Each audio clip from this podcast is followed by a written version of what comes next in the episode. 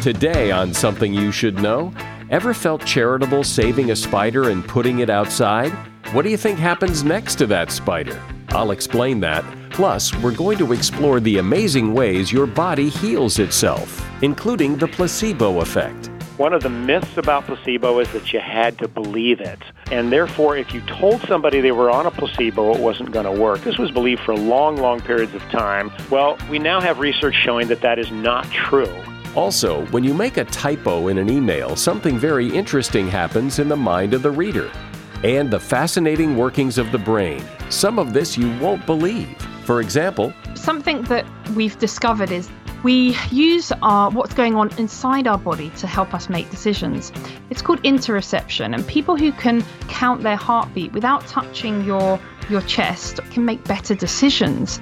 All this today on something you should know. Something you should know. Fascinating intel, the world's top experts, and practical advice you can use in your life. Today, Something You Should Know with Mike Carruthers.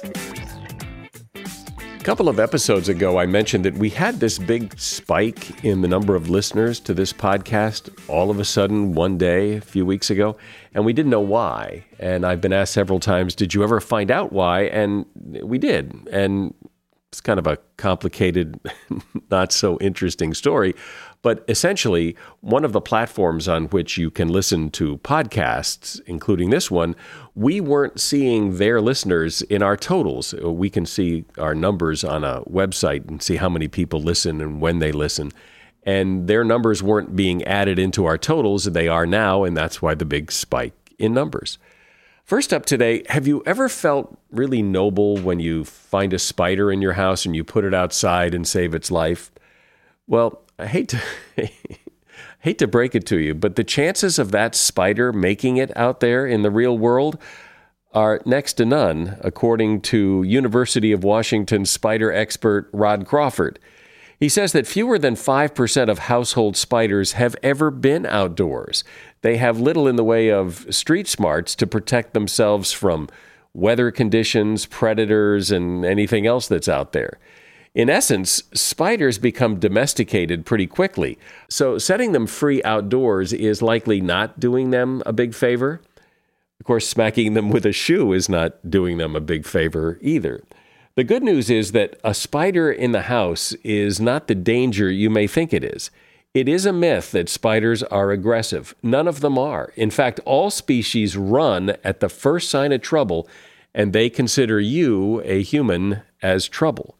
Consequently, it's unlikely that they're climbing into your bed and biting you in the middle of the night. You may find little bumps on your skin that you think are spider bites, but they are probably not. Even the brown recluse and black widow spiders, two types of spiders whose bites actually can do harm, are unlikely to sink their teeth into you unless provoked. And that is something you should know. Have you ever stopped and thought about the miracle that is healing? I mean, you get sick with any and all sorts of illnesses, or you break a bone, and, and somehow your body heals itself. How does that work? And can you optimize it? And how does the placebo effect fit into this discussion? Well, here with some answers is Dr. Wayne Jonas. He knows a thing or two about healing. He is a research scientist, family physician, and professor at Georgetown University. He is also author of a book called How Healing Works. Hi, Dr. Jonas. Welcome to Something You Should Know.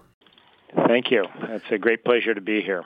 So, this is one of those subjects that nobody thinks about very often, but when you do stop and think about it, I mean, think you cut your finger as a simple example, and it bleeds, and then eventually it stops bleeding, and then eventually it just disappears as if it were never there. I mean, it it is rather amazing what the body can do to heal itself. How did how did you get interested in this?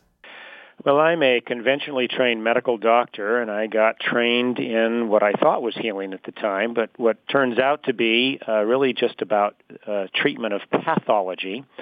I got uh, trained in pathogenesis, which means the generation of disease and how to stop it. Uh, and that is different than healing. Healing is the process of recovery, repair, reintegration, return to wholeness. It's how we uh, how we get better.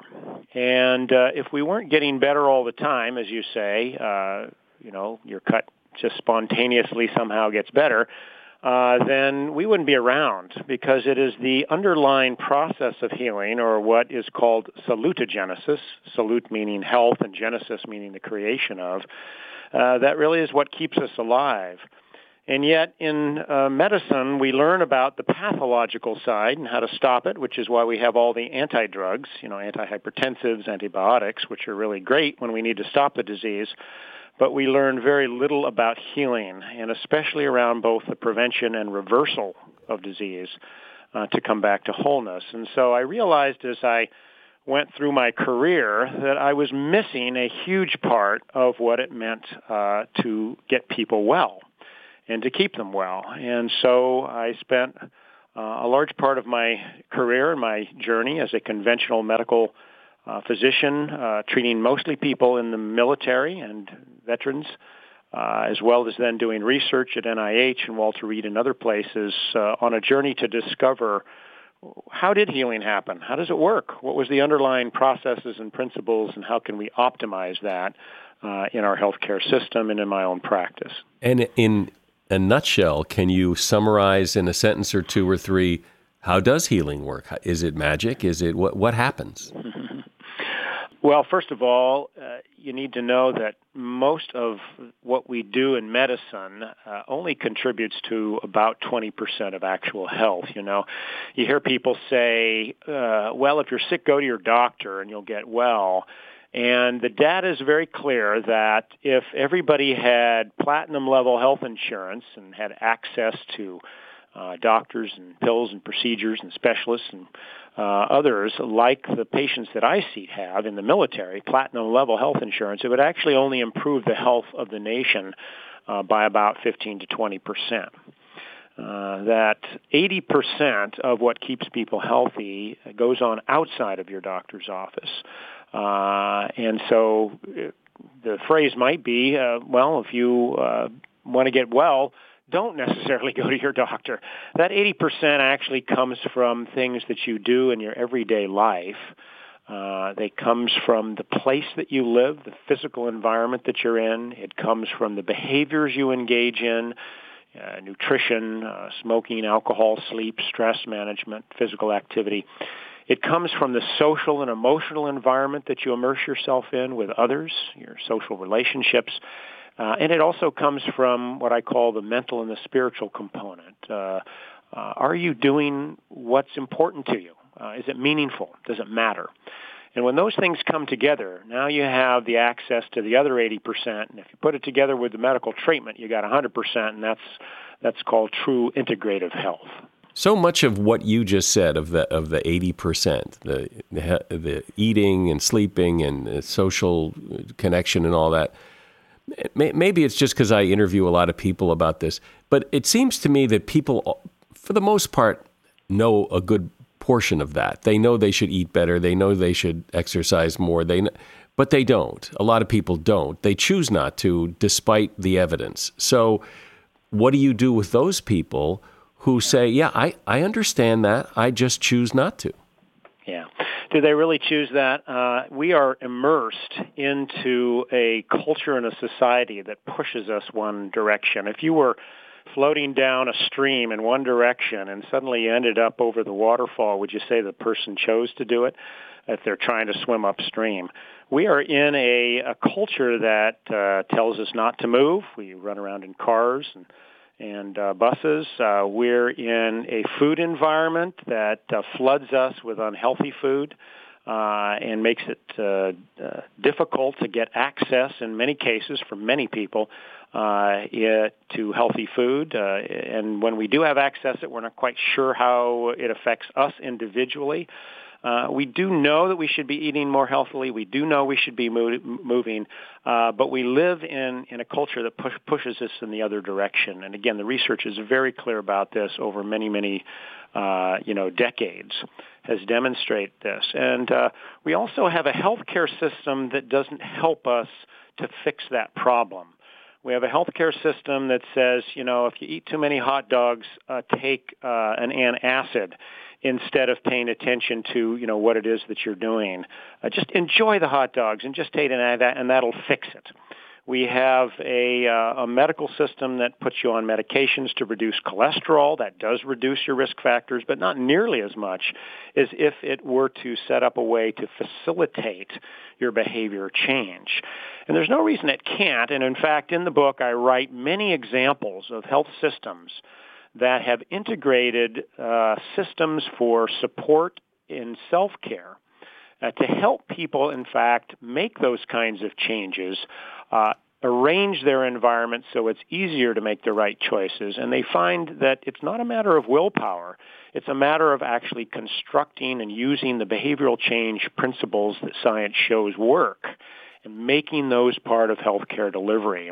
I'm speaking with Dr. Wayne Jonas. He is a professor of medicine at Georgetown University, a practicing physician, and author of the book How Healing Works Get Well and Stay Well Using Your Hidden Power to Heal. You know, I've already heard from a couple of people who bought a Quip toothbrush because they heard me talk about it here on the podcast, and they told me how glad they are they bought it. Which might sound weird because, well, brushing your teeth probably isn't something you think about a lot or think about writing an email about. But brushing your teeth is so important to your health, and there is now a better way with Quip. Quip is an electric toothbrush that's a fraction of the cost of bulkier brushes while still packing just the right amount of vibration to help clean your teeth. Quip's built in timer helps you clean for the dentist recommended two minutes with guiding pulses that remind you when to switch sides. And Quip subscription plans deliver new brush heads on a dentist recommended schedule every three months for just $5, including free shipping worldwide. If you want to support this podcast, buy a Quip toothbrush. You'll not only support this podcast, but you'll be doing something great for your health. Quip was on Oprah's O list, named one of Time's best inventions, and it is the toothbrush I use every day. Quip starts at just $25, and if you go to getquip.com slash something right now, you'll get your first refill pack free with a Quip electric toothbrush. That's your first refill pack free at getquip.com slash something, spelled G-E-T-Q-U-I-P dot com slash something. If you have to hire someone, what's the best way? Referrals? Well, maybe that could work. But just because somebody knows somebody who knows you doesn't necessarily mean they're qualified. Or you could pull out that file of random resumes that came in during the last six months. Maybe there's somebody in there. Maybe. Now, if you're hiring, you need Indeed. Indeed is your matching and hiring platform with over 350 million global monthly visitors according to Indeed data, and a matching engine that helps you find quality candidates fast. As a business owner, I've found that hiring the right people, well, there's just nothing more important. Don't leave it to chance or a referral or a random resume. Use Indeed. In the minute I've been talking to you, 23 hires were made on Indeed, according to Indeed data worldwide. Indeed's matching engine is constantly learning from your preferences. So the more you use Indeed, the better it gets.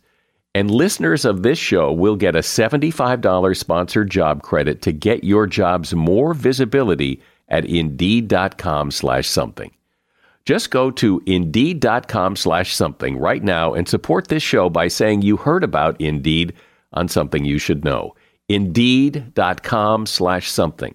Terms and conditions apply. Need to hire? Oh, you need Indeed. As a listener to something you should know, I can only assume that you are someone who likes to learn about new and interesting things and bring more knowledge to work for you in your everyday life. I mean, that's kind of what something you should know is all about. And so I want to invite you to listen to another podcast called TED Talks Daily. Now, you know about TED Talks, right? Many of the guests on Something You Should Know have done TED Talks.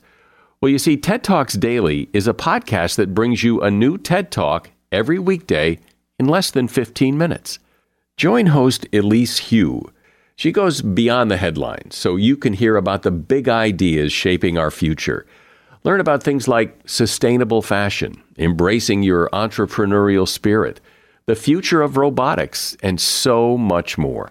Like I said, if you like this podcast, something you should know? I'm pretty sure you're going to like TED Talks Daily.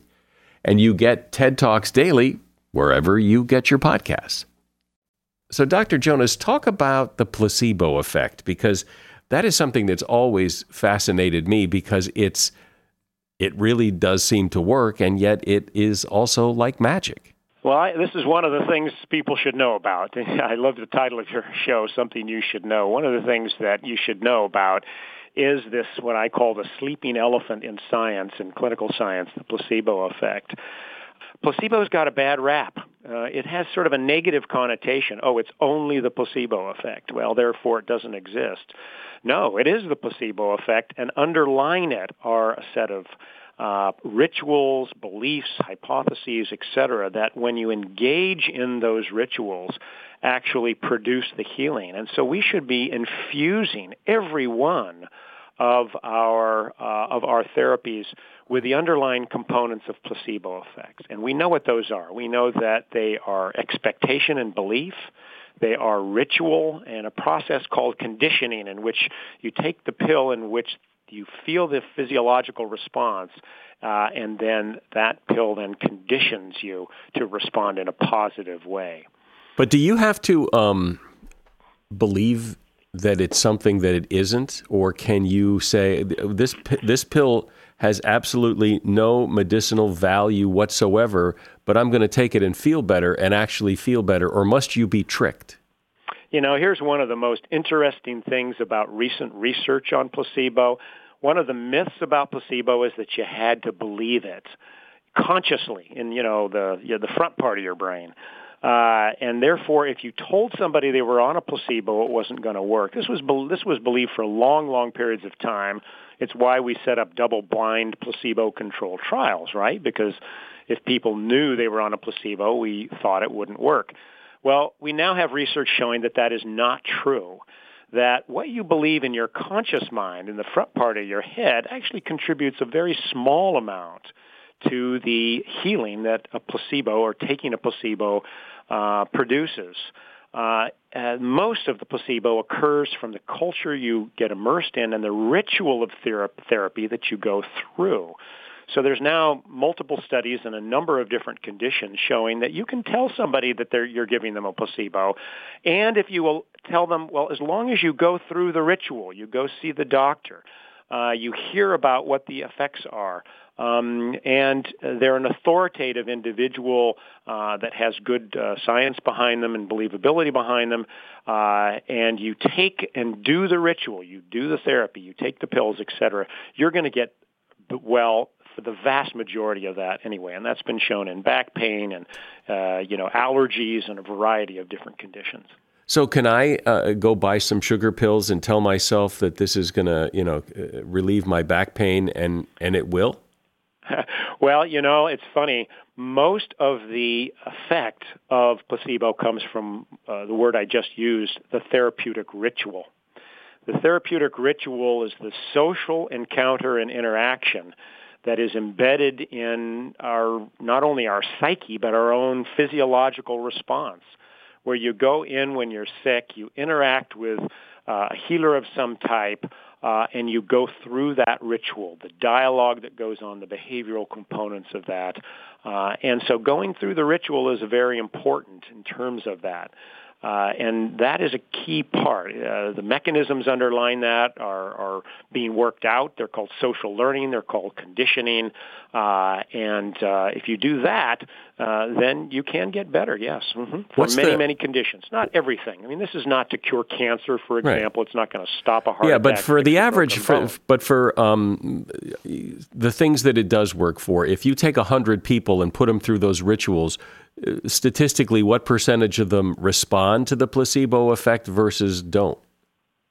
Well, the vast majority of them respond. There's a study that was a large study on back pain, for example, that uh, uh, did something called open placebo, uh, which is the way they study this type of uh, myth and mystery uh, that uh, is so important for people to understand, in which they actually say, well, this is a pill. Uh, it is a placebo. There's a, but if you actually go to the doctor, you get it, you start taking it, you're going to feel better. and they find that you know a good uh, you know 60 70 percent of people they will in fact feel better their back pain will improve etc even knowing that uh, compared to not going through the ritual comparing uh, simply uh, you know not getting any kind of treatment not engaging with their physician etc you know I, I, this is this is one of the the things that perpetuates uh, the thinking that what your doctor does is actually producing the effect uh, if you're sick and you go in and you see your doctor, the like, most likely thing to happen because of your own body's own inherent healing capacity is that you're going to get better. If then your doctor gives you something or tells you to do something and you do it and you get better, you attribute it to what was done, right? Sure. But that's actually just because the spontaneous healing occurs. But now you think it's because of the pill or the procedure uh, that that you've done, and this applies to complementary medicine like acupuncture. It applies to conventional medicine like surgery uh, that regression to the mean, which is a statistical thing that you're going to get better anyway, is used, and it makes us think that what we're doing is producing the effect when, when what's producing the effect is our own inherent healing processes. And so let's let's dig up those those factors that produce those inherent healing processes and make those part of every encounter that we have but isn't in a way it doesn't really matter does it? I mean whether whether it's the doctor or it's not the doctor if you go and you get better well, who cares? Well it looks well a lot of people don't care. You care if you're the if your uh, payment for the treatment is dependent upon uh, the belief that what you're doing is scientifically based and is actually producing the effect, then you do care. Um, you do care if what the physician or what you're doing might be harmful. You don't want to do something that's harmful in those areas.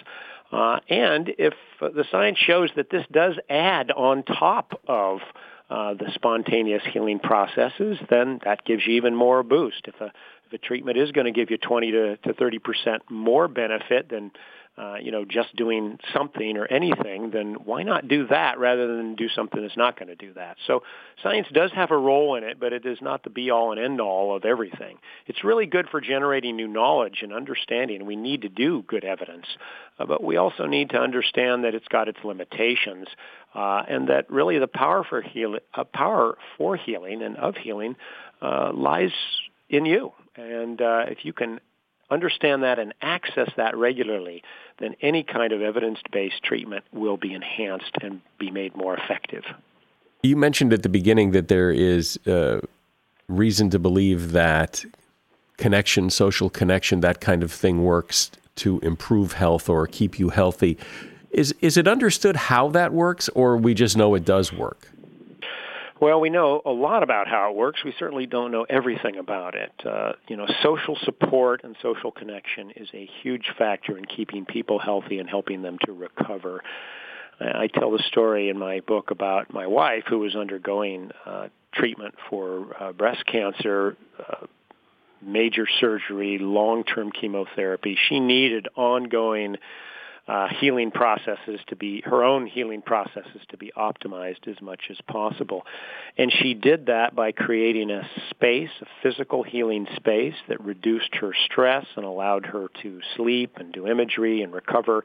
And she did it by surrounding herself in those who provided social support for her. And one of the underlying mechanisms that both of those things do is that they reduce the stress response that occurs uh, that produces what's called fight or flight and increases inflammation, increases cortisol, uh, and increases or retards the healing processes that go on. Uh, you know, uh, the opposite of the fight or flight and the stress response is the relaxation response coined by Herb Benson many, many years ago of Harvard. And that is when repair occurs. It's when toxins get eliminated. It's when our body begins to fix itself. Uh, it's when we recover. And so if you can provide a space to do that, and social support provides a way in which you can relax into that process, and the physical space can too, uh, then you can optimize the recovery process that occurs. And that's what she did. Well, it's certainly interesting and in some ways empowering to hear that that when we go to the doctor and get a pill or whatever, it, it's really only 20% of the equation, and the other 80% is really, in many ways, up to us. Dr. Wayne Jonas has been my guest. He's a research scientist, family physician, and professor at Georgetown University. His book is called How Healing Works, and there is a link to his book in the show notes. Thank you, Dr. Jonas. Thanks for being here. Good to talk to you. Bye bye. A few weeks ago, everyone was all abuzz about the Laurel Yanny audio file. And if you don't know about it, it's this audio file uh, of a synthesized voice that was all over the internet. And when people hear it, some people hear the word Laurel and some people hear the word Yanny. Here's the file Laurel, Laurel, Laurel, Laurel. Now, when I just played that, I heard Laurel. But I've listened to this exact same file, this audio file, and uh, other times I've heard Yanny. And some people swear, swear it says Laurel, and other people swear it says Yanny. And it's it's so weird to me that two people can hear the same thing, and yet their brains perceive very different things. Why do our brains do that? With some answers and other insight into how your brain works, meet Helen Thomson. She's a science writer and author of a book called Unthinkable An Extraordinary Journey Through the World's Strangest Brains. Hi, Helen. Welcome. Hi, thanks for having me. So, what's the backstory here? You you didn't wake up one day and decide, you know, I need to I need to talk to people with strange strange brains. So, uh, what's the story here? So I have a degree in neuroscience, and um, then I trained to be a science journalist uh, with a science masters, uh, science communication masters, and I ended up working at New Scientist magazine, where I wrote about the brain. And the ones that fascinated me the most were brains that didn't look like everybody else's. And I began um, finding case studies um, written in scientific journals of people who had strange brain disorders and gradually over time got a chance to actually talk to some of these case studies um, and find out a bit more about their lives. And they just had these fascinating stories to tell. And that led me to um, end up on a journey around the world for a couple of years meeting up with um, 10 people who have the world's strangest brain disorders to find out about their lives and how it how it affected them and from meeting these people with brain disorders, what's the big takeaway? What did you learn? What is the most fascinating thing about what they have to say? Well, from having studied um, and traveled around the world, meeting these people with with these incredible brain disorders, the thing that has fascinated me the most is how different our perceptions of the world can actually be, and um, and how even those of us who consider ourselves to have a, a, a so-called normal brain um, actually might be seeing the world very different to um, other people. The, you know, we we don't actually ever really think about our own perceptions of the world because the you know the what we experience every day and and we tend to assume that they're like everybody else's but they they actually can be very different. And um and and there's nothing wrong with that. And and um, I think the more we re- we do find out about the brain I think the more we realize that there is no such thing as this optimal normal brain. And actually um, we all have different traits and and see the world just ever so slightly differently to one another um, and I think I think that's really fascinating to find out how we all look at the world differently and how that sort of comes about within the brain. So, give me some examples of how people see things differently. Well, a very um, obvious example is um, I'm sure your listeners have um, came across it a couple of years ago with the blue black dress um, that was a picture of a blue and black dress that went viral online, and some people swore that they saw it um, as blue and black, and some people said no, it's definitely white and gold, and and that you know was a very simple case of the fact of showing us that actually uh, we there, the colors that we see in the world aren't just out there for us to see. We actually our brains actually interpret color and and in doing so actually see different colors and um, and and I you know I, I urge you to go and check out that picture if, if you haven't seen it already. But some of the people in um, in my book, um, for instance, Joel is actually a colorblind synesthete, which means that synesthesia is something in which your uh, senses are crossed. So one sense stimulates another. It could be that um, the hit, the sound of a bell stimulates a, the taste of a lemon in your in your in your mouth, and and that's because our our senses are crossed. And um, in in Joel's case, his um, sense of um, color is crossed with a part of the brain that's responsible for emotion, and that means that whenever he feels strong emotion towards um, a person or a place or an object, he actually sees a colored aura around that person or that object and um, and he sees so he, he sees all of these these fascinating colors in the world that that that most of us don't see. Um, the fact that he's colorblind actually it makes his story even more interesting because he um, can't see certain colors in the real world because he has a problem in his eyes, which make him colorblind. But actually, he sees colored auras in his mind of colors that he can't see in the real world because they're coming directly from his brain and not from not through his eyes. Um, and he has these fascinating stories to tell. But um, I mean, you don't have to have a condition like Joel's in order to experience different colors in the world, like the blue and black dress um, showed us. But also we all, um, for instance, another example again in the in the book is is a is a woman who has really awful navigation skills. She's actually gets lost between her own bathroom and kitchen, and that's because she can't she can't create a um, a mental map of her world. And it means that her, her the mental map that she creates in her mind of where things are doesn't match the world around her, and it's incredibly disorientating. But again, she doesn't have this unique, completely unique trait. It's actually an extreme version of something that we all have, which is you know she's she has problems creating a mental map and and some of us have problems not quite to that extreme extent but um, you know when you start talking about these things you realize that there's lots of people who get very very disorientated and and and, and some people on the other end of the the scale who are brilliant at at navigating and and so there's all these these things in the brain there's all these ways in which our brain um, creates this um, mental landscape and, and this perception of our world. Um, and and sometimes it's it's just very different to other people's.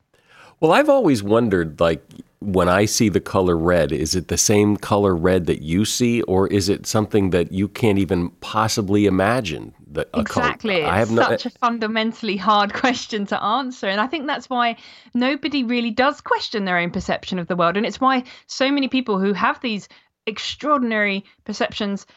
You know only find out about them when they're they're in their 20s say and and and because why we don't tend to we don't tend to think that your red is any different to my red but it, it could be completely different. But it's just it's completely it's really impossible to be able to put myself into your into your brain and and, and sort of see your red.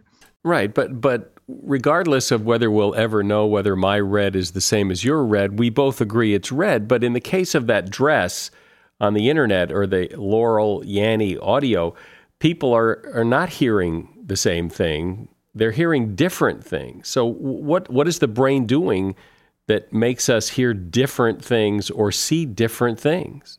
In the dress ca- case, it some it, it, seemed to be laying on some kind of perceptual boundary, which which means that it wasn't clear what kind of light the, the, the picture was taken in. And so some people's brains compensate for a more bluish kind of light. And some people's brains compensate for a more golden kind of light. And, and then that's why they come up with um, they, their brains interpret the color either as blue and black or as white and gold and and and, and it just you know some people's brains seem to pick a different light to compensate for um, each time they look at the picture well, what, what fascinated me about that was uh, okay, so different people hear and see different things in those cases. And we know that some people see the dress one way and some people see it another way, and that those are the only basically the two choices. Nobody was seeing it a third way. It was just either the A or B. And my brain is seeing it the way it sees it, but it's my brain. Why can't I tell my brain to see it the other way? it's a good question that there are just aspects of our brain that we don't have ultimate control of. Um, the automatic processes that go on. It's it's like um, if we see a rabid dog in front of us our palms will start sweating. We might get a jolt of adrenaline our heart race heart races. And those are kinds of things that we don't have control over. They're you know they're, they're there for our survival. They're there for a good reason. Um, and and it's and it's it's just the way that the brain works and and they all have a good reason for for these things happening automatically or or you know, on the other side of things, having conscious control over some aspects of our of our brain. So, with the understanding that we have of some of these brain disorders and, and how the brain works, are there things that we can do, knowing that, to better use our own brains? Sure. So, um, one of the first people I met was Bob, and he has um, something called highly superior autobiographical memory and it means that he never forgets a single day of his life. So if you were to ask him what he had for lunch and what he was wearing and how he was feeling on the 6th of January 1987, he'd be able to tell you and he would remember it as if it happened yesterday. And by studying um, people like Bob and and also by studying people like the, world memorizers who can sort of remember pi to hundreds of thousands of digits. Um, we've discovered lots of tricks that we can use to improve our own memories. And um, so, for instance, we've discovered that uh, the brain loves storing uh, things we want to remember as images. It much prefers it over words. So, if you want to remember um, a list of a shopping list, say, for instance, you would be best trying to picture these um, items as images. And the second thing we found out is that the brain loves storing memories in an orderly location. So this is a trick that you can that memory super memorizers, uh, memory champions use to remember hundreds of things. Um, if you want to remember, say, a list, you first need to think about these things as images, and then you need to leave them around what's called a mind palace, which you might have heard of if you're a fan of Sherlock Holmes, where it's often mentioned. And a mind palace is a location that you know well, say your house or your route to work. And what you do to remember a list of items is that you just walk along your your mind palace, um, say your route to work, and you drop off those items at certain places along your route. And you'll find that actually, if you then retrace your steps backwards or forwards, you'll be able to pick up the items and remember them so much better than if you just try to memorize a, a, a plain list of words. And what about making better decisions? Because I think everybody could certainly use that skill. So this is a bit um, more subtle. This is a brand new sort of area of research. Uh, so something that we've discovered is we use our what's going on in our inside our body to help us make decisions. It's called interoception, and people who can identify and count their heartbeat without touching your your chest or feeling for your pulse, people who are more accurate are actually better at empathizing. They can make better decisions and so it's something you can you can try and practice um, just i mean actually when people try to touch their chest uh, if people try to count their heartbeat without um, touching their chest, we find that about 50% of people are about 50% out. So we're actually not very good at it. Um, and there, and so researchers are trying to find ways of us perhaps becoming better at understanding and being able to interpret what's going on in our body because these things seem to influence how we um, we live our life, how we make decisions, and and various other aspects of our of our life. Um, and one thing they've discovered is that if you're looking in a mirror or you're looking at words that describe yourself, you're actually better at being able to count your own heartbeat. You're better at being able to understand what's going on in your body. And although this hasn't been then taken on to the next step yet, they think that this might be a way of us all improving our own interoception and, and us, um, it might then be a way of us, you know, improving ourselves by being able to make diff- better decisions, for instance. But what's the connection, if we know it? What's the connection between being able to count your heartbeat and making better decisions? There's nothing concrete yet, but we know that the way that our brain comes to a decision is by taking into account everything that's going on around us in the world and also how our body is reacting to it. All those automatic things that like our, our raised heart rates our sweaty palms our our jolts of adrenaline uh, and it incorporates all this information together and up pops the best solution um, using all the data and information that we have available to us. And so, if we're better able to identify what's going on in our body, then we might be able to make a better decision because we've got better data available to us to make that decision. Is there anything else from all you've learned about the brain and the way it works and doesn't work? Anything else that we could use in our own lives to help ourselves and help our brains? Um, if we go back to the idea of navigation and and Sharon, who who um, gets lost even between her own bathroom and kitchen because of this um, problem with creating a mental map of her world. Um, by studying people um, like Sharon or other people who are, who are, really bad navigators, scientists have discovered this trick that we can all use to be better navigators. Uh, they found that if you're in, ever in a new um, area, if you're ever, say, in a new city and you're walking around, you should really take note of really good permanent landmarks and where they are in location to each other. So maybe a church or a really novel street sign or things that are going to stay put. And if you really concentrate on them as you're walking around and you think about where they are in location to one another, you'll find that on your way back or your next time in that bit of the city, you'll be better able to create a mental map of that area and you'll be better uh, able to find your way around. You'll be a much better navigator. And that's because you've given your this area of the brain um, better information on which to create this new map of your environment. And, and that's a trick that I love using now and I find it works um, every time I'm I'm in a new place. Well, there's no doubt that the brain is fascinating the way it works, and and fascinating the way it doesn't work. When you have people with brain disorders, it's a real glimpse into how the brain works and, and what happens when it goes wrong. My guest has been Helen Thomson. She's a science writer, and her book is called Unthinkable An Extraordinary Journey Through the World's Strangest Brains. There's a link to her book in the show notes. Thanks, Helen. Appreciate you being here. Well, thank you for having me. Like everyone else, you occasionally make typos in your email, which is no big deal, but there is a unintended consequence you probably never considered. When a researcher at Harvard Business School had test subjects read an angry email from a fictional sender, they saw that person as angrier when the note had typos in it. When he did the same thing with a joyful email, the typos made the sender come across even more joyful. In other words, typos act as an emotional amplifier. Since written communication is words only, there are no facial or verbal clues to give the reader any insight into the writer. So essentially, the reader takes whatever clues they can get, and typos seem to give the clue that whatever emotion you're conveying is even stronger.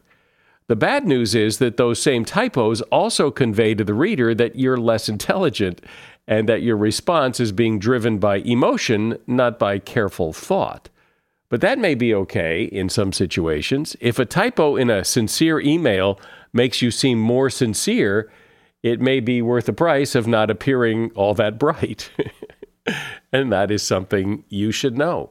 If you like the information, stories, and interviews you hear on this podcast, I invite you to follow us on social media where we post additional content that doesn't make it into the show. We're on Facebook, Twitter, and LinkedIn. Uh, well, on LinkedIn, you'd have to follow me, but but I'm there and uh, would love to have you follow us. I'm Mike Carruthers. Thanks for listening today to Something You Should Know. The Bigger Pockets portfolio of podcasts are worthy of your investment. We're having a real conversation as real real estate investors. New episodes available every day. It's important to buy where it makes money and not necessarily where you want to travel to. Bigger Pockets, On the Market, Rookie Real Estate, or Money Podcast. The purpose of flipping is to create more cash so then you can reinvest into other types of properties. The Bigger Pockets Podcast on YouTube or wherever you listen.